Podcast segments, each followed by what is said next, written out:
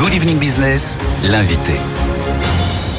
Bonjour Angelo Gopé. Bonjour. Merci de nous faire le plaisir de venir sur le plateau de BFM Business au, au cœur de cet été. Bon, une année qui a été très dynamique pour vous. Hein. Je rappelle que vous êtes le directeur général de Live Nation France, leader de l'organisation et de la promotion de spectacles. Vous signez donc une très belle saison euh, 2023, même si l'année n'est pas encore terminée. Euh, on tire là résolument un bilan très positif. Hein. Toute façon, on était tombé tellement bas euh, pendant le Covid qu'on ne peut être que plus haut. Euh, je pense qu'on est dans la continuité de l'année 2022, qui a été une belle année de, de reprise, mais qui était une année de reprise euh, incluant des reports 2020-2021 et des concerts 2022. Là, effectivement, on a une 2023 qui est complètement autonome et on se rend compte qu'on a une, belle année avec de belles perspectives pour les mois qui restent. On confirme le rebond, on confirme l'intérêt aussi, l'envie de bah, ces spectateurs, ces clients, ces festivaliers qui, qui veulent retrouver euh, les scènes, les artistes on s'en rend compte, et pas que sur les festivals, sur les concerts aussi. On est, euh, je crois qu'on va terminer ce week-end avec The Weekend euh, au Stade de France, euh, complet, les deux soirs.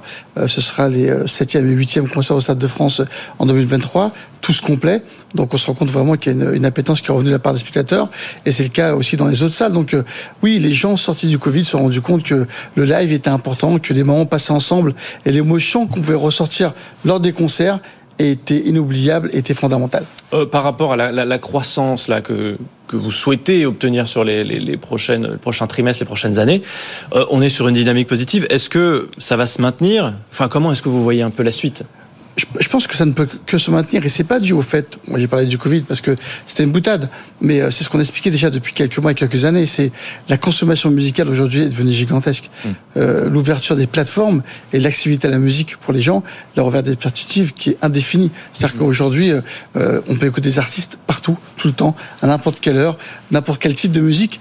La musique, elle est à 360 degrés, elle est pop, elle est rock, elle est urbaine, elle est mondiale, elle est, elle est pacifique, elle est belle, elle est pleine d'amour. Et donc on se rend compte qu'aujourd'hui, bah, ces gens qui écoutent de la musique ont envie d'aller voir ces artistes en concert ou dans les festivals. Et c'est ce qui fait qu'on a une croissance qui est vraiment dynamique. Là, Angelo Gopé, on parle quand même notamment hein, des, des grosses affiches, hein, des têtes d'affiches. Euh, Est-ce que c'est aussi facile pour les plus petits artistes euh, dans la période actuelle. C'est difficile depuis deux ans, mais c'est pas c'est pas dû par rapport à un marché. C'est le fait que pendant deux ans on a sacrifié des gens, euh, des gens qui étaient dans l'ombre, qui étaient émergents. Et si on aujourd'hui on n'arrive pas à leur donner de la, de la, visibilité, à leur donner des perspectives, à les monter sur scène, on risque d'avoir une génération sacrifiée d'artistes oui, qui devraient elles être tête d'affiche dans 5-6 ans. Donc il faut absolument que dès euh, début 24 on remette le couvert, on met des plateformes à disposition de ces artistes, on les aide, on les encourage et on leur donne des moyens pour réussir. En même temps, 2024, est-ce que ça va être la bonne année? Parce qu'à Paris, euh, le secteur culturel va être euh, largement bouleversé avec les Jeux Olympiques. Donc il y a tout un tas d'événements, notamment avec le Stade de France qui ne sera pas disponible qu'il va falloir euh, reporter Complètement, mais comme je le disais, on parle d'artistes émergents, donc on ne parle pas de stade, oui. on ne parle pas de la Croix Arena, on ne parle pas de la Défense Arena, on parle de festival, on parle de, de petites salles, et euh, je pense qu'aujourd'hui, on doit se concentrer et profiter de l'opportunité de ne pas avoir ces grands événements à Paris l'année prochaine pour aller vers l'émergence, pour aller vers de la, du, du, du, territoire, vers de la région, et, euh, et pour permettre à ces gens-là d'être visibles. Et alors, vous, chez Live Nation, Angelo euh, Gopé, comment est-ce que vous vous préparez à cette année 2024 Parce que c'est demain, ça va arriver très vite désormais, euh, avec quand même moins de dates, moins d'événements, en tout cas à Paris. Il va falloir se reporter sur le reste de la France. Ce qu'on a, quand je suis arrivé chez Live Nation euh, il y a 14 ans, j'expliquais aux Américains qu'il n'y avait pas que Paris. Oui, à l'époque, on faisait que Paris. Donc on s'est ouvert des perspectives. On a été les premiers à faire des concerts au Stade de Lille, au Stade de Lyon. Après, euh, maintenant il y a de nouvelles salles qui ont ouvert à Bordeaux. Donc l'idée, c'est vraiment de se dire qu'il n'y a pas que Paris, il y a aussi de la province. Donc on va, on va continuer et surtout se renforcer l'année prochaine mmh. avec la salle qui ouvre. Il y a une salle qui ouvre, la LDC Arena à Lyon, ce qui va nous permettre d'avoir des événements qui vont aller jusqu'à la fin du mois de juillet. Donc ça va pas combler complètement euh, ce qui peut y avoir sur Paris. Mais ce qui est important, c'est de dire qu'on arrive à décentraliser, à délocaliser. Et on le disait après le Covid aujourd'hui, si on veut participer à la relance, à la relance de l'économie française, elle est parisienne, mais elle est aussi et surtout territoriale. Alors, on vous recevait le mois, dernier, je crois, sur cette même antenne chez BFM Business. Euh, vous aviez été interrogé notamment sur bah, comment est-ce que vous allez vous associer à ces Jeux Olympiques? Est-ce que vous allez le faire? Là, voilà, les, les semaines passent. Est-ce que vous y voyez plus clair sur euh, ce que vous allez faire avec la mairie de Paris, potentiellement? Pas encore. Non je pense que c'est. Euh, Il y a encore des on est Live Nation, on peut se permettre d'attendre encore un peu. Je pense qu'on non, qu'on est, on ne peut pas se permettre d'attendre. Je pense qu'il y a tellement, il y a tellement de choses qui sont pas encore certaines autour de autour des Jeux Olympiques qu'on ne sait pas.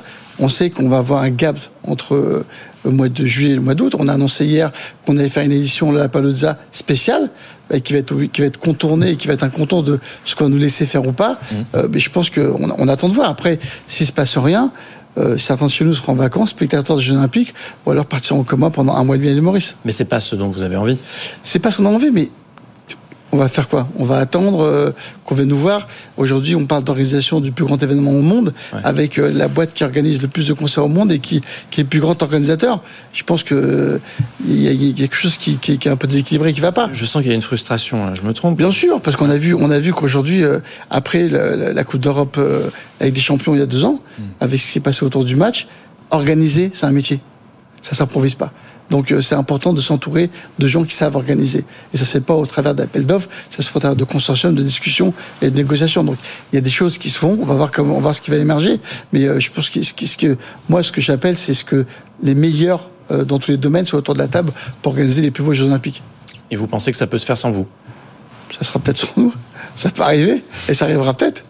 Bon, euh, des événements toujours plus grands, toujours euh, toujours plus nombreux. Alors le dernier là en date, bah, vous vous, vous l'évoquiez, hein, c'était euh, c'était là les dernières 48 heures. On a terminé cette nuit. Voilà, festival euh, Lola Lola Paluzza que vous dirigez, qui a clos cette, cette saison en, en, beauté. Clos presque, puisqu'on a encore trois concerts qui arrivent cette semaine, et mais on a clos en tout cas notre saison de festival, 70 000 personnes, des 3000 employés. Mmh. Il faut savoir que on n'a on, a pas de bénévoles, ce sont vraiment des, des, des, gens qui viennent travailler sur le festival. On n'a pas de subvention, on n'a pas d'aide, donc c'est vraiment un acte une entreprise, un festival entrepreneurial.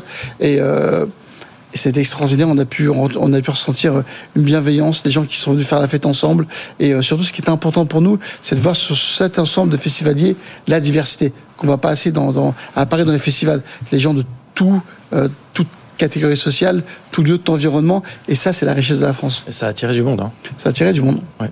Euh, J'aimerais qu'on vienne un instant sur les sur l'année prochaine Jeux Olympiques, alors pas sur votre présence ou non sur sur cet événement mondial, mais sur euh, la manière dont vous allez euh, sur les prévisions que vous faites aussi pour vos les recettes, parce que je lisais que euh, avec le, le, fait que vous allez être privé du Stade de France, donc sur sur l'été prochain, c'est 8 à 10 concerts à peu près en moins, hein, c'est ça? Euh, donc 50 à 60 millions de, de, retombées économiques aussi qui sont effacées. C'est quoi le plan? On n'a pas pour l'instant. On attend de, de, voir les autorités, parce qu'on parle, on parle du Stade de France, mais on parle de la Arena, de la Défense Arena. Donc aujourd'hui, euh, si on peut avoir une idée moyenne de ce qui se passe, on parle d'une d'une euh, tombée de chiffre d'affaires qui est de l'ordre de 120 millions d'euros, mmh. ce qui est quand même assez conséquent pour une entreprise euh, comme la nôtre. Euh, on va s'asseoir avec les autorités, on va voir euh, ce qu'on va essayer de faire. Euh, mais en tout cas, c'est bien beau qu'il y ait les Jeux Olympiques, mais il faut penser quand même que derrière, il y a des gens euh, qui vont pas travailler. Et puis surtout, les retombées économiques autour de, de, nos événements. Il n'y a pas que nous et nos salariés, il y a tous les prestataires avec qui on travaille. Certains auront la chance de travailler sur les Jeux Olympiques parce qu'on est dans le monde de l'événementiel. D'autres pas. Voilà, ce que j'appelle juste, c'est qu'on trouve des solutions pour, oui. pour qu'on passe une année sereine. Mais sur les concerts, justement, parce que quand on prend un, un billet euh, généralement, il faut le réserver au moins euh, un an à l'avance quand c'est une, une, star internationale. Là, vous nous dites, on ne sait pas, c'est-à-dire qu'on est quand même dans une situation très particulière, inhabituelle. Inhabituelle, qu'on a commencé à anticiper. Pour preuve, on a annoncé deux concerts de Coldplay à Lyon, qui vont partir en vente cette semaine.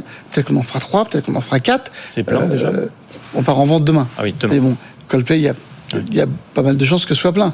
Mais c'est ce qu'on essaie de faire. On essaie de localiser, on essaie d'aller dans les stades euh, en province, mais Mmh. Encore une fois, nous sommes obligés de nous arrêter le 15 juillet, parce que tous les stades de France sont réquisitionnés pour les Jeux Olympiques, pour les euh, matchs de football. C'est quand même les régions là qui doivent se frotter les mains, Angelo Gopé. C'est une occasion un peu en or pour, pour, les, pour les stades, pour les, les salles de concert aussi, euh, dans le, je dirais le reste de la France. C'est pas le reste de la France. Paris n'est pas le, le, centre de la France, mais enfin, dans les régions, là où on attend aussi plus de, de, de, de grands artistes, mais, euh, mais... Et, et, il faut en fait qu'il y ait les JO pour que, pour que ça se passe. Non, on n'a pas attendu. Cette année, par exemple, euh, nous avons fait Dépêche Mode en tournée dans les stades, Bordeaux, on a fait euh, Lyon, Paris, mmh. Beyoncé a fait Marseille, The Weeknd fait Bordeaux, fait Nice. Voilà, on a Dépêche Mode a fait Lille, donc l'objectif c'est de faire plus. A fait Lille. Moi, si je pourrais arriver à faire plus de concerts, je ferais plus de concerts. Mais Moi, les je- artistes, eux, ça vient pas des artistes en fait. Les artistes sont complètement ok. Oui, ils sont d'accord. Il faut juste qu'on ait la possibilité d'avoir accès au stade. Mhm. On a deux problématiques. On a la première, qui sont que la- le championnat de football termine tard. Donc, du coup, on a une disponibilité qui arrive mi-mai. Et on doit rendre les stades mi-juillet. Mhm. Donc, il y a 5-6 semaines de latence. Il faut savoir que dans un concert en stade, il faut une semaine et un jour pour arriver à monter les décors, jouer le concert et démonter. Bon, euh, on disait, hein, Angelo Gopé, des, des événements toujours plus grands, plus nombreux. Euh, dans ce contexte, j'aimerais qu'on aborde dans les minutes qui nous restent la, la question euh, environnementale, puisqu'elle revient de plus en plus souvent et dans tous les secteurs hein, au- aujourd'hui qui sont concernés. Est-ce que le nom de David Earl, ça vous parle? Non. Non? Alors, bah, je, je- je le cite parce qu'il tire à boulet rouge. Vous l'avez peut-être pas vu encore, mais sur votre festival euh, Lollapalooza dans, dans Télérama aujourd'hui, je vais vous lire un extrait. Vous allez réagir juste après ça, mais il nous dit. Alors, il est éco-conseiller du secteur culturel. Il nous dit je ne vois pas comment on peut rendre soutenable économiquement, écologiquement un modèle comme euh, Lollapalooza avec des concerts Kendrick Lamar à 2 millions d'euros la session d'une heure. Ils ont vocation, pour être rentables, à drainer une foule aisée venant des quatre coins de l'Europe. D'accord. Voilà. Donc on parle d'un journaliste de Télérama qui fait rock en scène, avec la partie de Télérama, et qui paye Billie Eilish autant que Kendrick Lamar. Donc c'est à un moment donné, c'est c'est du c'est du, c'est du journaliste partisan. Donc vaut mieux pas qu'on en parle parce qu'aujourd'hui euh, c'est pas c'est tous les festivals qui ont des avions. Tout le monde vient en avion, tout le monde vient, tout le monde paye cher les les cachets. Et il y a eu des débats euh, les trois dernières semaines. Donc il n'y a pas qu'un festival. Euh, les- le climat il se résout pas euh, au cachet. Et euh, c'est des cachets on arrêterait de faire les concerts. Je pense que l'environnement c'est la responsabilité de chacun. C'est ce qu'on fait sur le festival. C'est le fait de se dire qu'il n'y a plus de plastique comme on l'a fait sur la Palozza, qu'on fait un trait écologique, qu'on essaie de mettre en place une électricité pérenne avec bons champs.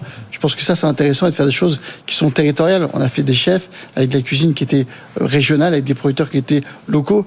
Ça, c'est intéressant. Le reste, ça, c'est partisan. Surtout venant de la part de, de, de quelqu'un qui bosse pour un magazine qui appartient euh, au Après, producteur il est, de il est interviewé par Télérama. Oui, mais bon, je pense que si, c'est partisan parce que si, pourquoi il prend en exemple un festival alors qu'à Paris, il y a la même chose? Non, mais dans la question, on lui citait trois festivals. Il y avait Will of Green, je sais plus quel était l'autre. Il disait, bon, bah, Will of Green, ils font beaucoup d'efforts. Alors, je sais plus quels Ouais. sont les. Et on fait tous des efforts. Hmm. Autant que Lauvrine. Donc, euh, c'est parce qu'on on s'appelle la Palozza. Mais encore une fois, monsieur fait preuve de ce qu'on fait aujourd'hui dans le secteur culturel. C'est une espèce de, de discrimination euh, facile. Je veux dire. Hmm. Mais on peut calculer, par exemple, le bilan carbone d'un festival. Est-ce que vous, vous avez une idée? Parce que là, pa- pareil, on, on balance des chiffres. Alors, pour un festival accueillant 30 000 personnes par jour, mais ça, c'est une moyenne, donc on ne sait pas vraiment ce que ça représente. On, on peut modéliser, euh, nous dit ce- cet expert, hein, quelque chose autour de 1500 tonnes de CO2 émis en moyenne. Est-ce que vous, vous avez aussi un regard sur ce sur on l'a. Parce que la, Ouais. la preuve, c'est que dès, dès, dès les premiers jours du festival, on a mis en place un festival sans voiture. Il n'y a pas de parking. On a mis des navettes gratuites, Ah oui. gratuites que l'on paye à disposition des festivaliers pour qu'ils prennent en voiture. On a passé un partenariat avec Lime cette année où les gens venaient en trottinette électrique depuis Paris avec un parking à leur disposition. On essaie de se faire des efforts. Euh, on- on- je pense que c'est facile de critiquer aujourd'hui un festival. Pour qu'on critique pas un match de foot, un match de rugby, ce sont les mêmes qui viennent dans les mêmes endroits et dans les mêmes lieux. Donc je pense que a- c'est pas plus les festivals de musique que les matchs de football, de rugby ou de tennis qui font de la pollution aujourd'hui. Le débat, il n'est pas de se dire qui pollue, c'est comment demain on éduque nos enfants à ne plus faire les mêmes erreurs. Et ça, on le fait pas. Et comment on innove aussi C'est quoi là les Comme on innove, c'est en Ouais. faisant comme nous, Ouais. on fait le La Planète sur le festival, où les jeunes prennent aujourd'hui, euh, apprennent aujourd'hui ce qu'est c'est un festival, ce que c'est d'économiser de l'énergie, ce que c'est de boire dans des gourdes en plastique et de boire dans des, Hmm. des, des- des gourdes pardon, en aluminium et puis de boire dans le plastique. C'est voilà, il y a, il y a plein de choses qu'on met en place sur le festival qui sont intéressantes, qui vont au-delà même de, de, de climat d'environnement. C'est tout ce qui est exclusion et, euh, et tout ce qui est euh, issue, sociale. Donc je pense que c'est un sujet qui est complexe et, euh, et c'est trop facile de balancer des chiffres et, des mots. Je pense qu'aujourd'hui, il faut qu'on agisse et agir, c'est beaucoup plus important que de parler. Ben, on conclura là-dessus. Merci beaucoup euh, d'avoir fait le déplacement. Merci d'être venu nous voir, Angelo Gopé, directeur général de Live Nation France.